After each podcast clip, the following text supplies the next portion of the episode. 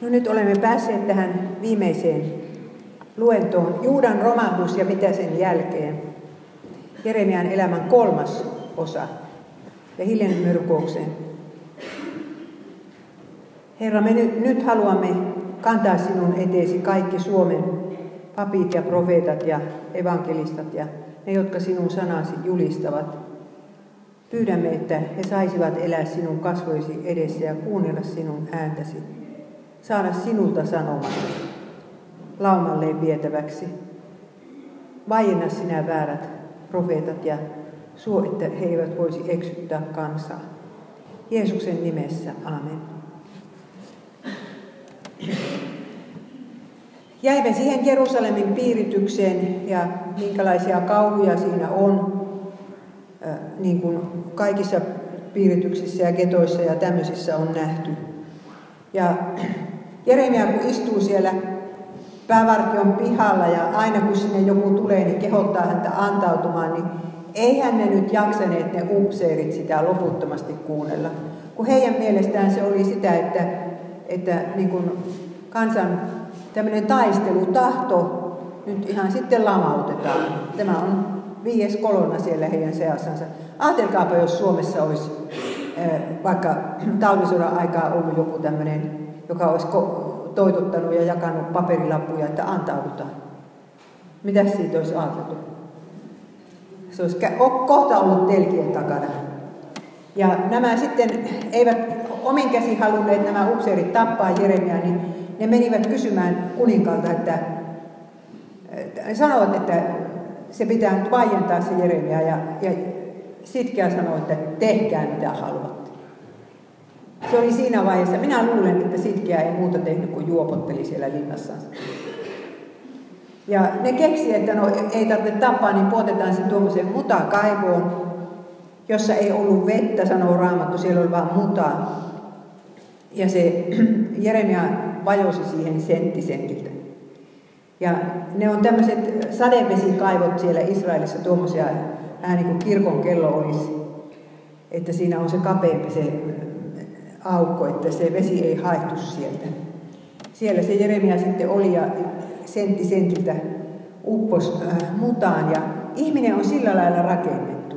Ja vaikka olisi valmis kuolemaankin periaatteessa, niin jos rupeaa tukehtumaan, niin kyllä siinä on paniikki päällä. Kun ei pysty mihinkään tarttumaan ja ja tota, kamppailee siinä, että, että ei vajoisi syvemmälle. Niin, kysyn taas vaan, vaan, että pelastiko Herra hänet niin kuin oli luvannut. Siis suojeliko Herra häntä. toisessa käännöksessä sanotaan toisella lailla. Ja minä olen itse tullut siihen tulokseen, että kun valitusvirret kolmosessa kerrotaan tämmöisestä kurjasta miehestä, ei kerrota tytär Sionista, naisesta, joka tarkoittaa Jerusalemia, kuin tämmöistä kurjasta miehestä, että Jeremia puhuu siinä itsestänsä. Ja tässä hän sanoo näin. Herra, kuopan syvyydestä minä huudan sinun nimeäsi, kuule ääneni. Älä sulje korviasi, kun anon apua ja pelastusta. Sinä tulet luokseni, kun huudan sinua ja sanot, älä pelkä. Eli että tämä olisi runoiltu silloin, kun Jeremia oli vielä siellä kuopassa. Ja, ja hän niin kuin, huusi sieltä Herraa avuksi. Ja, ja yhtäkkiä hän tajusi, että Herra tulee hänen luoksensa ja sanoo, että älä pelkää. Ja tässä on nyt meille semmoinen uskomaton lohdutus, että ottakaa se nyt mukaan, kun lähdette näiltä päiviltä. Että silloin kun tulee se elämän kaikista vaikein hetki, oikein sen elämän pohjalukemat, josta tuntuu, että tästä minä en selviä. Niin siinä on kuitenkin, sitten jos Herra on siinä vieressä ja sanoo, että älä pelkä, niin se on suunnaton ero siihen nähen, että, että Herra olisi jossain muualla. Ja kun meidän Jumalamme on tämä Immanuel, Jumala meidän kanssamme, ja Jeesus on luvannut, minä olen teidän kanssanne joka päivä maailman loppuun asti, niin hän on siinä sinun luonasi, kun sinä jossain muuta kaivossa kamppailet. Ja ojentaa kätesi ja sanoo, että älä pelkää. Jeremia muuten vielä kuvaa, että hänen päällinsä heiteltiin kiviä. Että ei siinä kaikki, että pudotetaan se sinne kaivoon, kun heitetään vielä kivien päälle. Se oli hirveä viha, mikä Jeremian kohdistui. Ja kyllä se on minusta aika outo sekin viha, joka nykyään kohdistuu kristityihin. Niin kuin mediassa ja somessa monessa paikassa. Siis se on hirveä viha.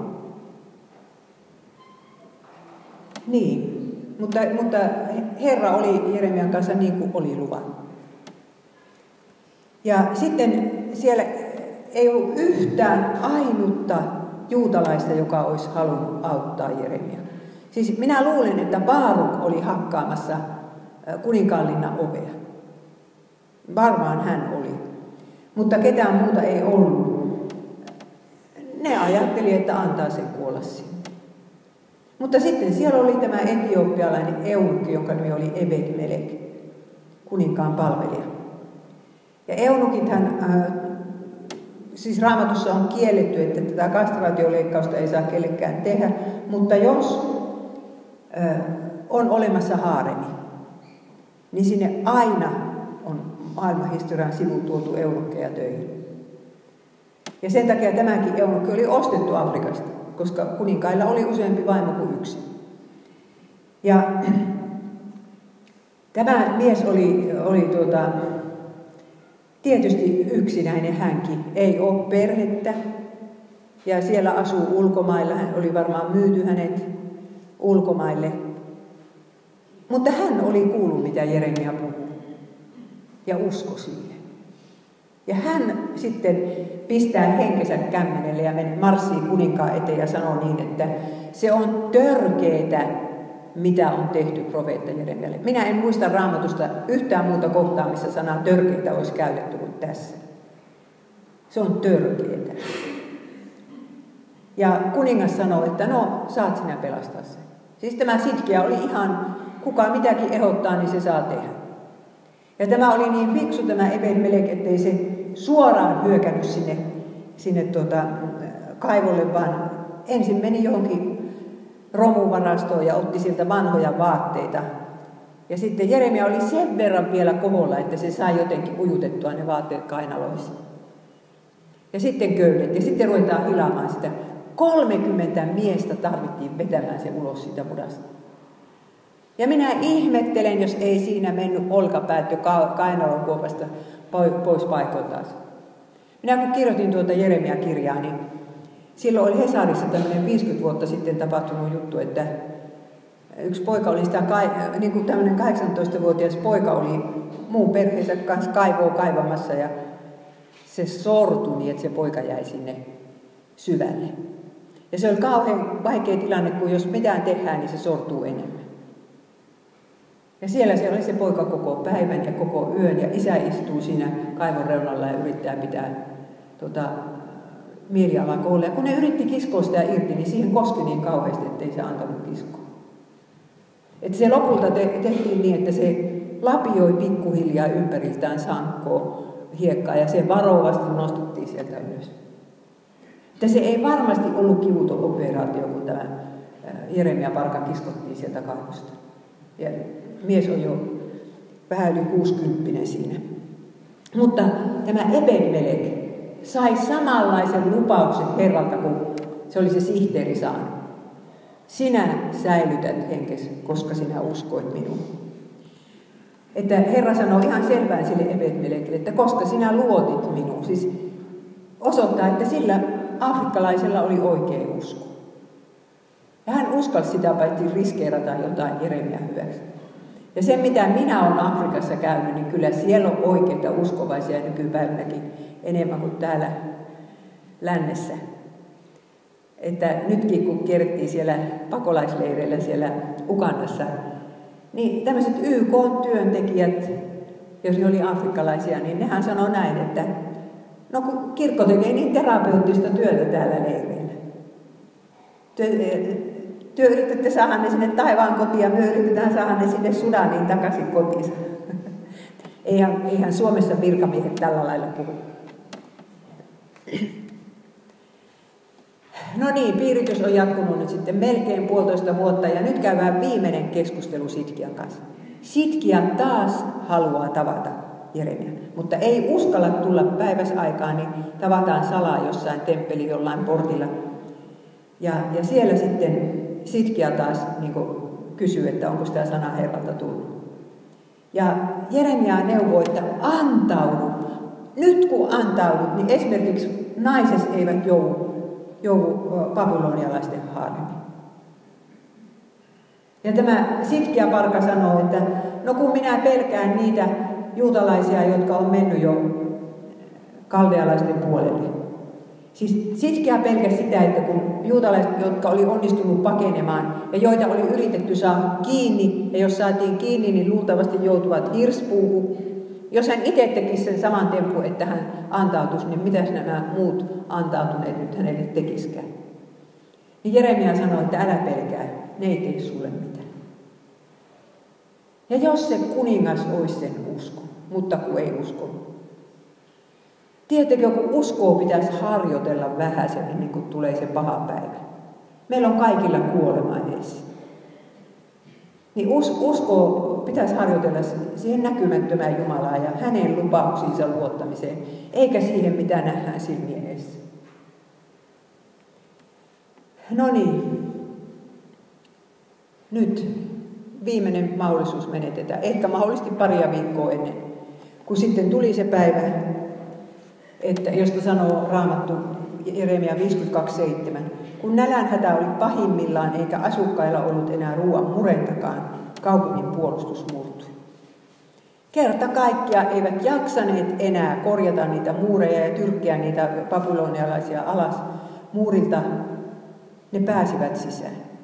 Ja sitten ne rupesivat murtamaan sitä muuria ja, ja yhä useampi tuli sisälle ja sitten kaupunkilaiset juoksee kauhun vallassa niin kuin mäkeä ylös siellä Jerusalemissa sinne Sionin vuodelle. Ja sitten siellä luetetaan, luetellaan pallottajien nimet. Siellä on montakin nimeä, mutta tuota, esimerkiksi tämmöinen Nebo Sarsekin, joka oli hovinpäällikkö ja sitten pääeunukki oli Nabu Sarusukuki. Ja kuinka ollakaan, British Museumista joku ihan vahingossa löysi semmoisia näitä piirtokirjoituksia, joista löytyi tuo jälkimmäinen nimi. Ja just samalta ajalta. Tässä oli Uuden juttu vuonna 2007. Eli siis ajatelkaa, mitä se todistaa Jeremian kirjasta. Että jos savitaulusta löytyy sama nimi. No niin, mutta kun, mutta kun Nebukadnessar oli kuullut Jeremiasta, en tiedä, oliko kuullut Danielin vai kenenkään kautta, että siellä nyt on semmoinen profeetta, joka on puolitoista vuotta toituttanut, että antautukaa. Ja on luvannut, että ei se Nebukadnessar tee teille mitään, jos te antaudutte. Niin Nebukadnessaria kiinnosti kauheasti. Ja hän sanoi noille isoille, isokenkäsille, että pitäkää huolta sitä profetista. Aatelkaapa. Mutta mitenkäs muille kävi? Siellä kävi just niin kuin käy vallotetuissa kaupungissa aina. Naiset raiskataan, miehet pistetään orjan töihin. Ja kun ei oltu maata voitu viljellä kahteen vuoteen, niin, niin leipää oli vieläkin niin kauhean vähän, että ihmiset vieläkin kuolivat nälkään. Ja sitten tulee se, siis tässä on vielä kuva Nankingista vuonna 1937, kun japanilaiset sen valtasivat. Siellä oli ihan hirveä verilöyly. Nankingin raiskaus, niinhän sitä sanotaan ja Berliini sitten 1945. Jos joku on lukenut kirjan Nainen Berliinissä, niin tietää mitä siellä tapahtui. Ja Jerusalem joutui nyt kokemaan sen saman. Ja ajatelkaapa, että Helsinki ei tarvinnut sitä kokea, eikä Lahden. Koko Euroopassa oli kaksi kaupunki, pääkaupunkia, jotka oli olleet sodassa mukana ja joita ei silti miehitetty. Lontoo ja Helsinki. Siis mikä Jumalan armo. Ja minkä verran siitä on Jumalaa kiitetty? Minkä verran häntä nyt kiitetään siitä, että meillä on sentään tämä vapaus ollut näin monta vuotta? Mieluummin nykyään tehdään niin kuin kristittyjen toiminnan ja Jumalan viaksi kaikki paha, mitä täällä tapahtuu. Ja ajatelkaa sitä Jeremia Parkaa, no sehän ei lähde minnekään sieltä päävartion pihasta, että siellä hän istuu. Mutta, mutta hän niin kuin sitten kuitenkin seuraa, mitä siinä kaupungissa tapahtuu ja, ja näkee kaiken sen kauheen ja kirjoittaa valitusvirret. Itkee ja kirjoittaa, taas itkee ja kirjoittaa. Ja hän sanoo näin, valitusvirret 3.48, kyyneleet tulivyöt silmistäni rakkaan kansani tuhon tähden, kun katselen kaupunkini tytärten tuskaa sieluni koskee.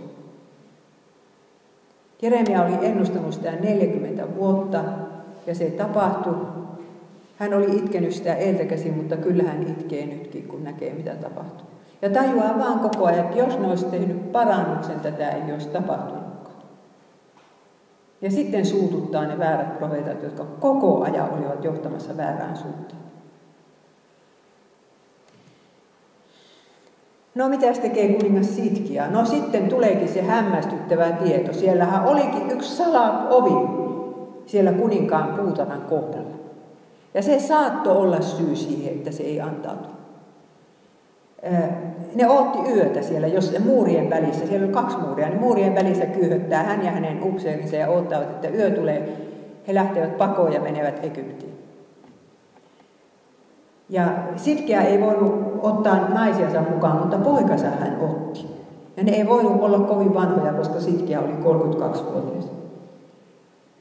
Mutta ei hän, hän päässyt Jerikoonkaan asti, kun, kun babylonialaiset sai hänet kiinni.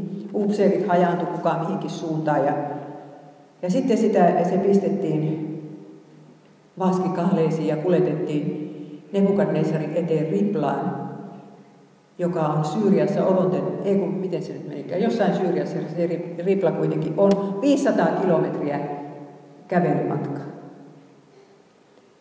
Ja siinä sitten varmasti Sitkia kerkisi miettiä elämäänsä, että mikä siinä meni pieleen. Luuletteko, että hän tässä vaiheessa myös, että hän teki kaikki väärät valinnat? Hän oli uskovaisen isän poika. Hän oli kymmenen vuotias, kun isä kuoli. On siinä täytynyt jotakin kuulla sitä ennen. Sitä nyt ei sanota, mutta kyllä minä hartaasti toivon, että, että se sitkiä niin älys kääntyä jo tuossa vaiheessa edes Jumalan puolella. Ja mitä hänelle tapahtuu siellä Riplassa?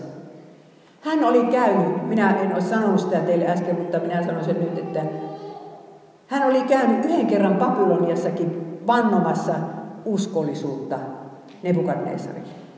Ja ne, siinä vaiheessa Nebukadnesar vielä armahti. Hän huomasi, että se pullikoi siellä, mutta hän armahti, saat olla kuninkaana vielä. Ja hän vannoi Herran nimeen, että hän maksaa ne veros. Ja nyt hän joutuu kävelemään sen saman kuninkaan eteen ja tietää, että hän on syönyt sanansa. No niin, siellä kävi sitten niin, että, että sitten sokastiin silmät. Viimeinen, minkä se näki raukka päivä, niin oli se, kun hänen poikansa tapetti viimeiseen poikaan asti. Ja koko ajan hän tietää, että, että hänen naisensa joutuu kaldealaisten haaremiin. Ei ollut korkeat mietteet tällä miehellä. Mutta ei sitä tapettu. Ja Jeremia olikin ennustanut sille, että sinä saat kunnialliset hautajaiset ja sinulle huudetaan, että voi herrani, miten se nyt menikään. Että kun kerran se oli luvattu, niin kyllä siinä varmaan sitten niin kävi, että kun hänet vietiin Babyloniaan, siellä hän oli sitten sokeena loppuikänsä. Mutta ilmeisesti sitten juutalaiset alkoi jotenkin häntä arvostaa, koska hänelle pidettiin kunnon hautajaiset. Jospa hän kääntyi sitten siellä Herran puoleen.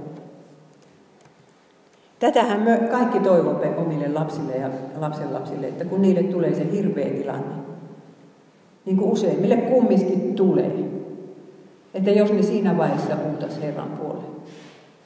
Ja kyllä ne varmaan huutaakin. Että eihän, ei Jumala voi olla kuulematta niitä rukouksia, No, kuukaus menee, niin sitten tuikataan temppeli tulee. Tämä on se ihana Salomon temppeli. Ja niin ihanaa rakennusta ei varmaan maailmassa ole toista ollut. sehän oli alun perin täynnä kultaa, mutta se nyt oli muutamaan kertaan ryöstetty, että ei, en tiedä minkä verran sitä siellä vielä oli, mutta niin paljon oli pronssiakin, että sitä ei voitu edes laskea.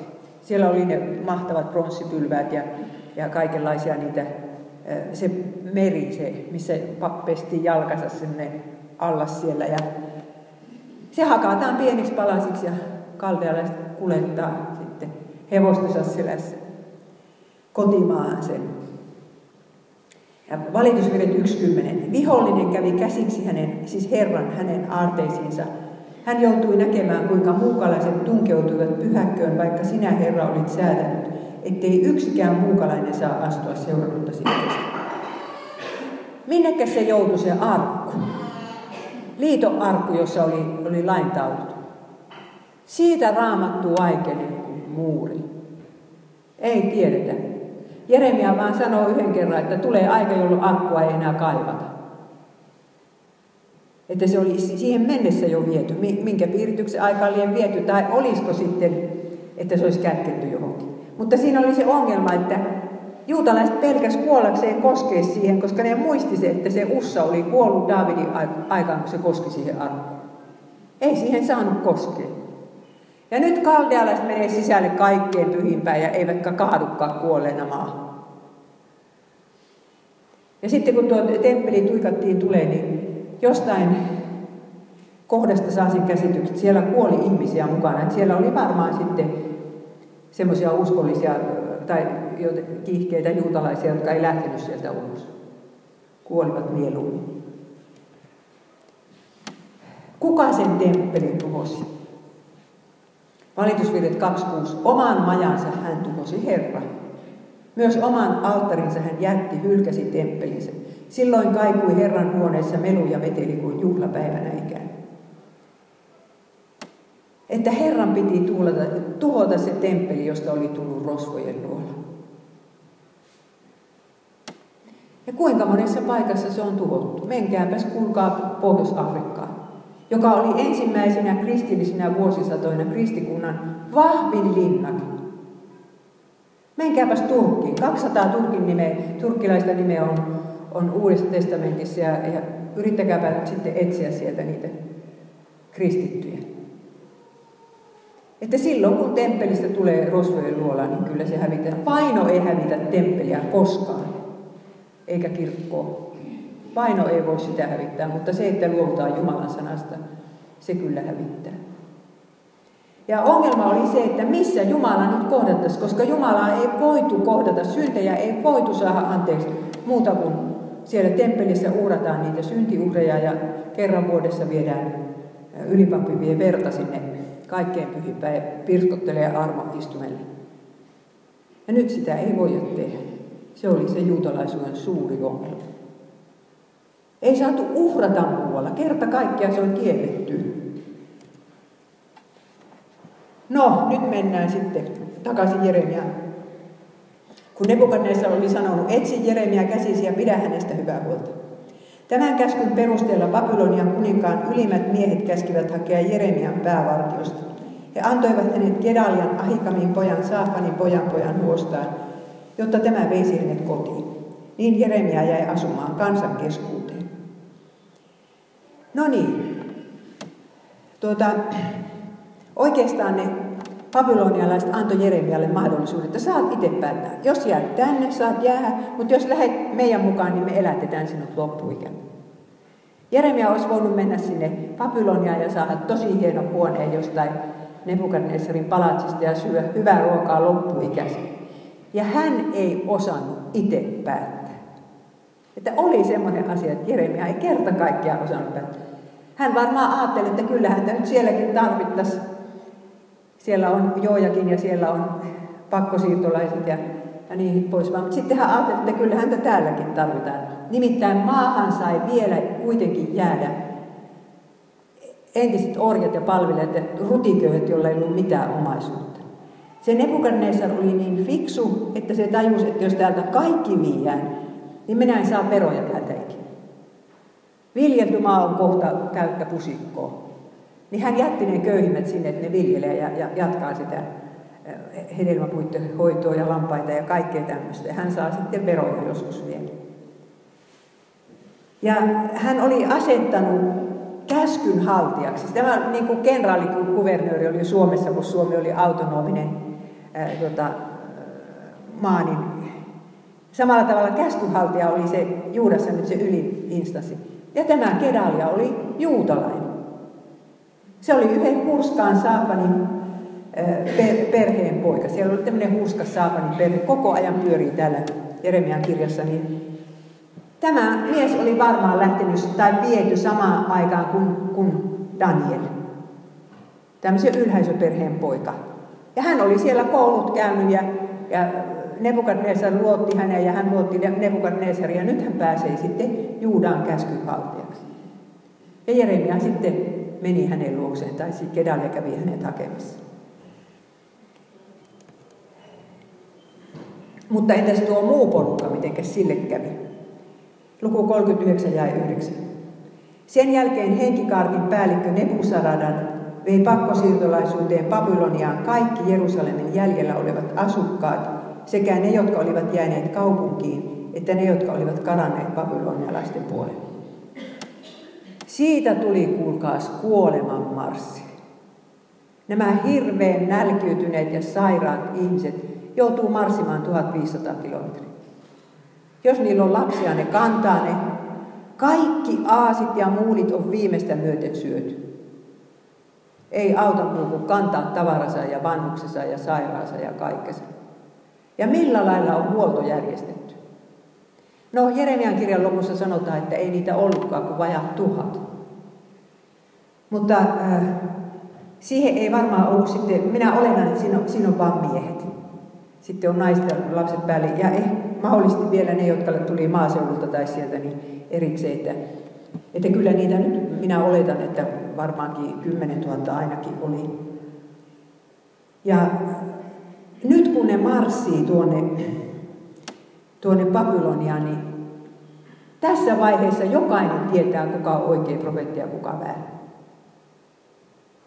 Ajatelkaa, jos Jeremia olisi heti siitä ensimmäisestä murhayrityksestä vetänyt herneen nenänsä ja ajatellut, että tuolle porukalle minä en julista. Menköt helvettiin, tämä ei ole minun vastuulla. Tai jos olisi jossain vaiheessa, niin kuin, että minä en kestä tätä enää. Niin tässä vaiheessa ihmiset kyselisivät, missä Jumala oli, kun meille näin kauheita tapahtui. Mutta kun Jeremia oli sen sanonut, Herra oli sotimassa teitä vastaan, koska te olitte hänet hylänneet. Että koska täällä länsimailla ei synnistä puhuta yhtään mitään, niin Jumalasta tulee se paha, kun, kun näille hirveän hyvälle ihmiskunnalle ja näille hirveän hyville suomalaisille antaa joku tapahtua. Oikein profeetta, vaikkei häntä kukaan kuuntelisi. Niin sitten kun tulee se päivä, niin kaikki tajuaa, että se oli oikea profeetta ja Jumalan sana oli hänen suussansa. Et se, on, se on paha juttu, jos profeetat häviää viimeiseen, viimeistä myöten, että kukaan ei uskalla siitä synnistä puhua. Siellä on tämmöinen reljefi, seinämaa, seinä, mikä tämä reljefi siis, löytynyt jostain sieltä Babylonian rakennuksesta, jossa näitä seemiläisiä kuvataan, no ihan selvästi seemiläisiä, en tiedä ovatko israelaisia, joita ollaan viemässä pakkosiirtoon, jolloin pussi selässä ja sitten tuo viimeinen vilkaisee sen, sen viimeisen vilkaisun kotiin. Sinne se jäi. Jerusalem, savu vaan nousee sieltä. Ja mutta sitten tapahtuu se eh, ihmeellinen asia, että siellä Babyloniassa tulee herätys. Että Jumalan sana rupeakin kiinnostamaan. Ja ruvetaan kokoamaan sitä vanhaa testamenttia yhdeksi kirjaksi. Ja synagoga Jumalan palvelusta aloitetaan, että ihmiset saa kuunnella vanhan testamentin lukemista joka viikko. Uhreja ei voi enää uhrata, mutta, mutta Jumalan sanaa viljellään kyllä. Ja kyllä se tietysti Danielkin oli siellä vaikuttamassa ja Hesekiel ja, ja niin poispäin. Ja väärät profeetat oli nyt ehkä vähän aikaa hiljaa. No nyt olisi, olisi Juudassa päästy tai Juudassahan se sanotaan, päästy jonkunlaiseen niin kuin arkipäivään, tavalliseen elämään. Ei oltu voitu viljaa viljellä, joten leipää ei ollut seuraavaksi syksyksi, talveksi. Mutta kun oli hyvä oliivisato ja viinirypälesato ja viikunasato, että kaikki oli nyt korjaamassa sitä satoa, joka oli itsestään kasvanut, että olisi jotakin syömistä. Ja tämä Kedalia piti majaa semmoisessa kaupungissa kuin Mispa, joka oli linnoitettu kaupunki Jerusalemista pohjoiseen. Jerusalem oli poltettu, siellä ei voinut enää olla. Ja muurikki oli revitty alas. Niin siellä hän piti sitten, hänellä oli siellä jonkun verran kai semmoista vartioväkeä ja siellä oli myöskin babylonialaisia sotilaita. Ja sinne ne menivät Jeremia ja Baaruk ja, ja sinne alkoi kerääntyä kaikkia niitä upseereita, jotka olivat paineet siitä, siitä muurinkolosta, jotka ei ollut jäänyt kiinni. Niitä alkoi tulla sinne ja tämä Kedalia, vaikka oli koko ajan ollut tämmöinen Babylonian politiikan kannattaja ja nämä muut oli Egyptin kannattajia, niin hän otti vastaan kuka vaan tuli ja antoi kuokan käteen ja nyt ruvetaan tässä rakentamaan tätä maata yhdessä. Ja niiden upseerien joukossa, jotka oli tullut sinne, niin oli sitten pari, jotka sanoivat näin, että, että yksi Ismail aikoo tappaa sinut.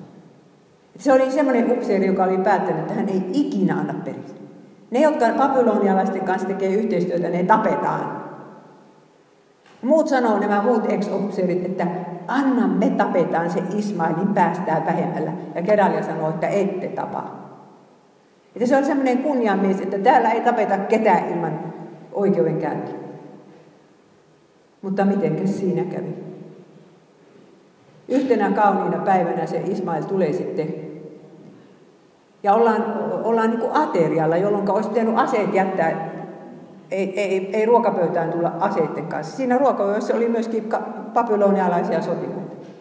Mutta tämä Ismail niiden miestensä kanssa, niitä oli kymmenkunta, ne oli jotenkin saanut ne miekat tuotua sisälle ja ne tappo sekä Kedalian että ne babylonialaiset sotilaat. Siis ajatelkaa, tämä on terrorismia. Tämä on terrorismia, että ei halutakaan muuta kuin pahaa. Ja seuraavana päivänä sinne tulee 70 pyhinvaeltajaa, jotka on menossa Jerusalemin raunioille uhraamaan sinne. Niin se Kedalia tappaa ne kaikki ja puottaa ne vielä kaivoon. Ei Kedalia kuin se Ismail, joka oli se terroristi. Ja sitten lähtee pakoon. Mutta ottaa kaikki ihmiset, jotka siellä oli, niin mukaansa. Nyt tässä lähdetään Ammoniin. Ja siinä on Jeremia ja Baaruk. Lähdetään väkisellä viemään niitä naapurimaahan. No, siellä tapahtuu vaikka mitä, minun täytyy nyt tehdä tämä lyhyemmäksi tämä story kuin se on, mutta, mutta, mutta loppujen lopuksi sitten niiden upseerien välille tulee niin kuin riita, että minne tässä mennään, ja sitä lähdetäänkin sitten Egyptiin. Ja silloin Betlehemin kohdalla pysähyttää ja ruvetaan miettimään, että mitä tässä tehtäisiin. Ja se on ainoa kerta oikeastaan, jolloin Jeremialta tullaan vakavissaan kysymään neuvoa. No se sitkiä oli parin kertaan kysynyt, mutta nyt tultiin kysymään, että sanoppa sinä, mitä meidän pitää tehdä. Meitä pelottaa, että jos me jäähän tänne, niin Babylonian kuningas pistää meidät vastuuseen sen käskyhaltajan Kedalian kuolemasta ja meidät tapetaan.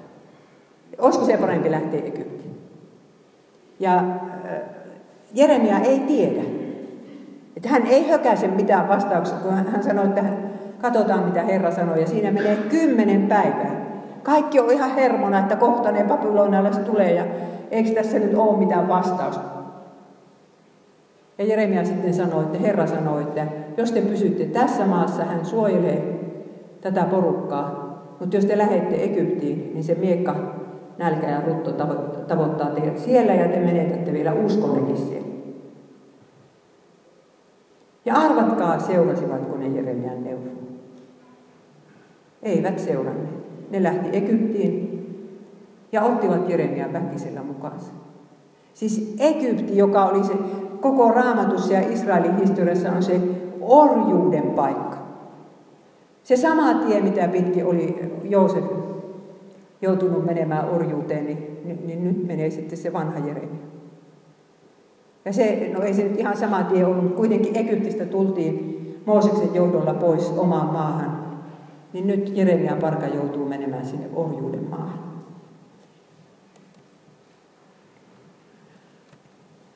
Tässä on kartta vielä, mistä ne. Sitten ne tulevat sellaiseen kaupunkiin, jonka nimi on Tahpanhes. Siellä on kuulemma tehty arkeologisia kaivauksiakin. Ei se ole enää sen niminen, mutta jotakin sinne päin. Ja siellä sitten Jeremia tekee viimeisen tämmöisen näytellyn vertauksen tai teon saarnan. Hän sen Paarukin kanssa hautaa kiviä yhden, yhden Faaraon talon eteen ja, ja sanoo, että näiden kivien päällä tulee vielä seisomaan babylonialaiset. Että te läksitte niitä pakoon, mutta ne tulee teidän perässä. No niin, tähän se nyt loppuu, mutta vielä on, vielä on yksi asia Jeremiasta kerrottava. Siinä on mennyt ehkä muutama vuosi, koska yhtäkkiä näillä juutalaisilla on jotkut kesäjuhlat menossa. Ja siinä sanotaan, että niitä oli tullut, tullut tuolta e- deltalta, Egyptin deltalta, mutta myöskin sieltä Ylä-Egyptistä, ihan sieltä Assuanin seudulta, niin kaikki olivat kokoontuneet. Eli muutama vuosi oli mennyt, kun ne oli kokoontuneet pitkin Niilirantaa, niin juutalaiset.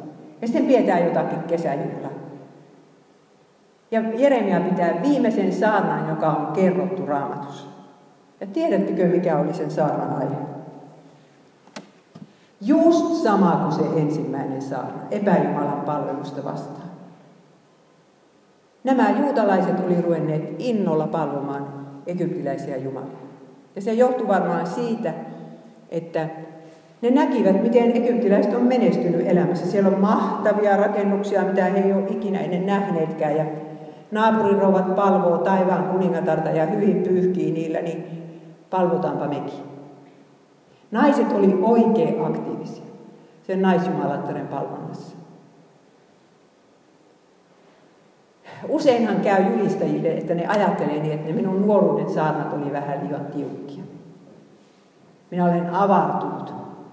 Jeremia ei ollut avartunut tippaakaan. Kuunnelkaa nyt, mitä hän sanoo. Luku 44 ja 8.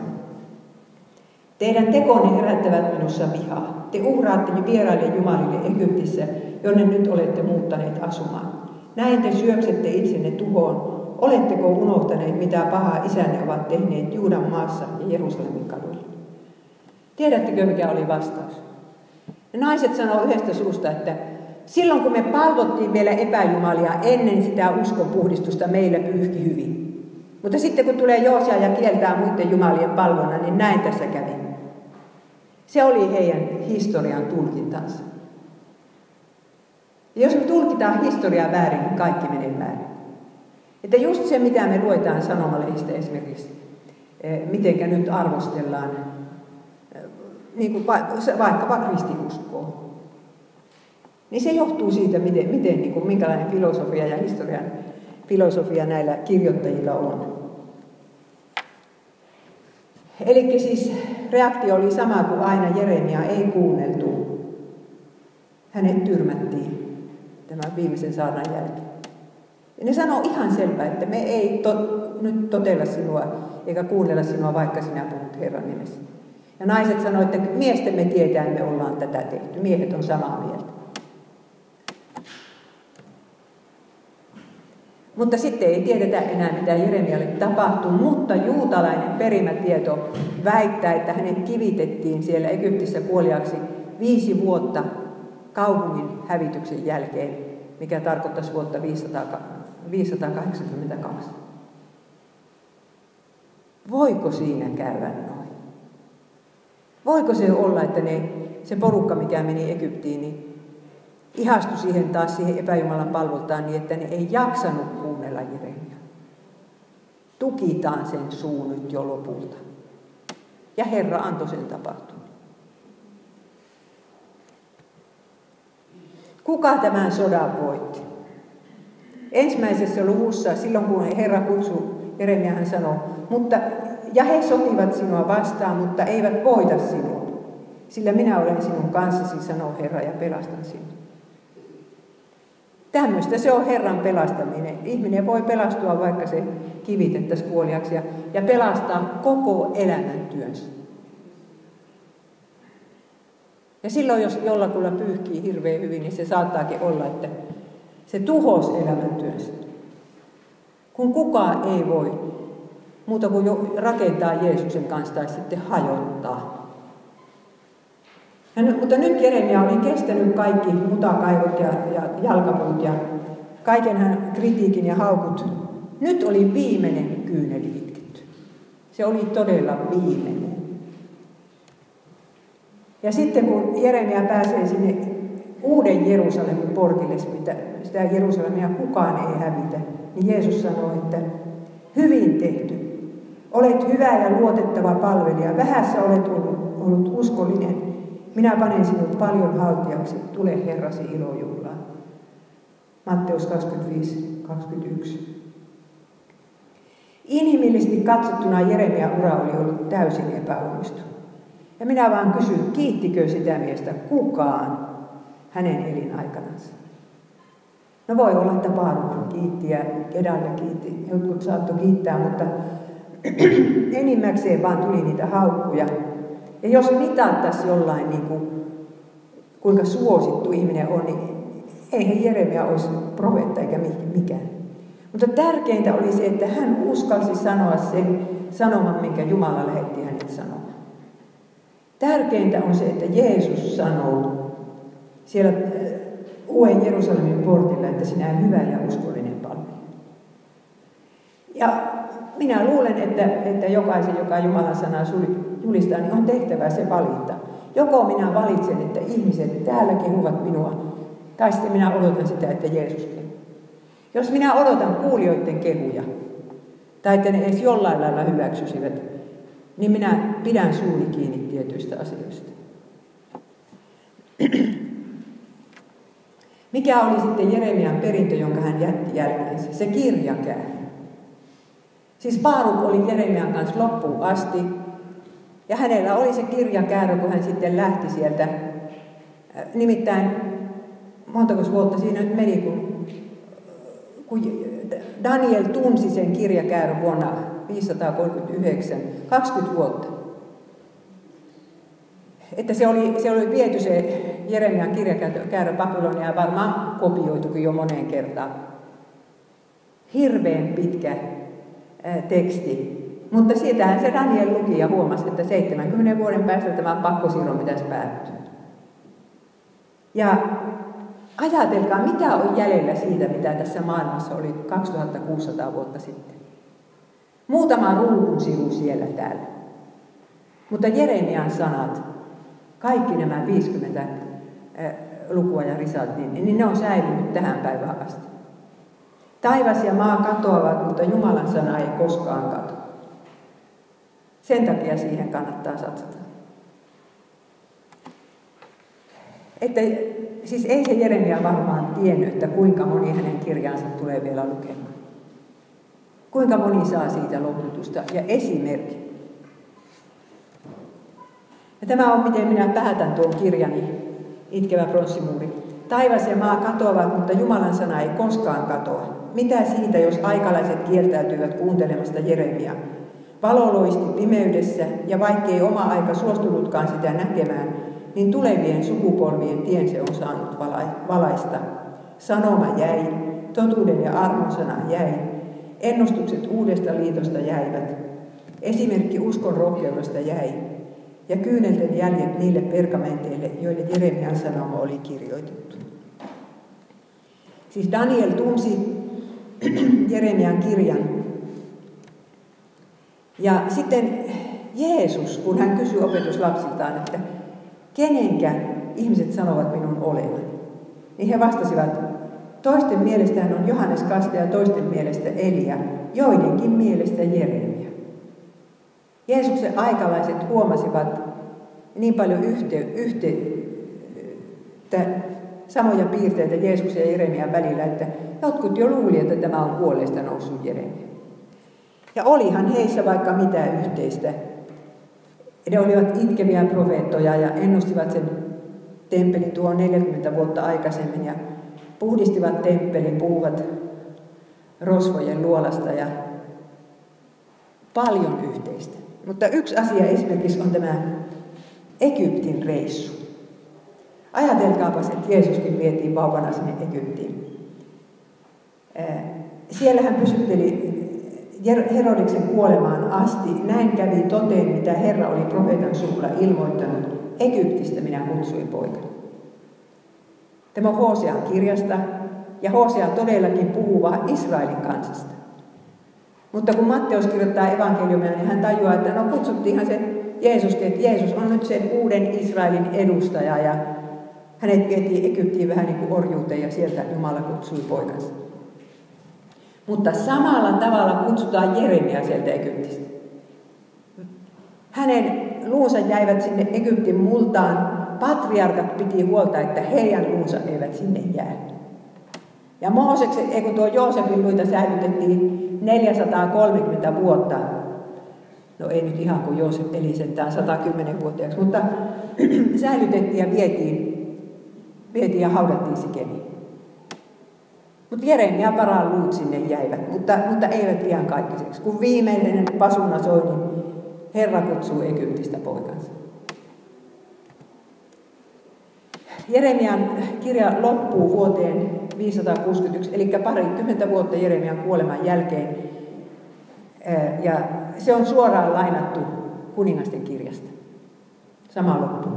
Kun Juudan kuningas Joojakin oli ollut pakkosiirtolaisuudessa 36 vuotta, Babylonian kuningas Evil Merodak armahti, armahti hänet ja vapautti hänet vankeudesta. Tämä tapahtui samana vuonna, jona Evil Merodak oli tullut kuninkaaksi sen vuoden 12 kuun 25. päivänä. Että nyt tämä, tämä Joojakinhan oli sen hurskaan Joosian pojanpoika, joka oli 19-vuotiaana joutunut pakkosiirtoon. Kuinka vanha hän sitten oli, kun hän yli 50, kun hänet vapautettiin. Ja hän pääsi syömään sitten siitä lähtien Babylonian kuninkaan pöytään. Ja ajatelkaapa sieltä sen Istarin portin läheltä, mitä minä äsken teille näytin sieltä Pergamonin museosta.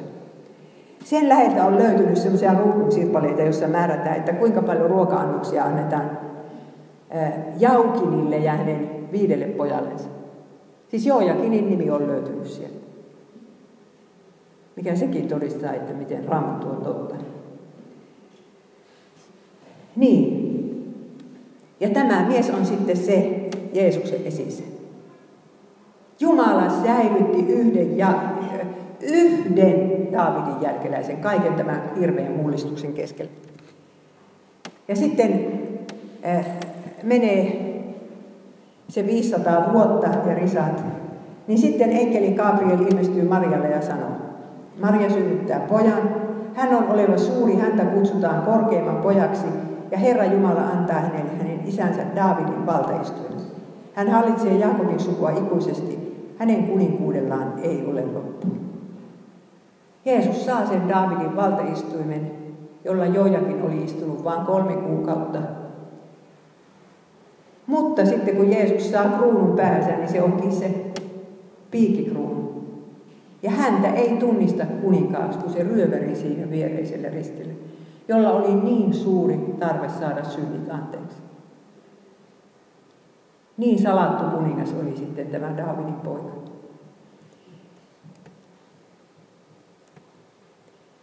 Ja missä se Daavidin istui nyt on, kun Jumala on luvannut, että se on ihan kaikki.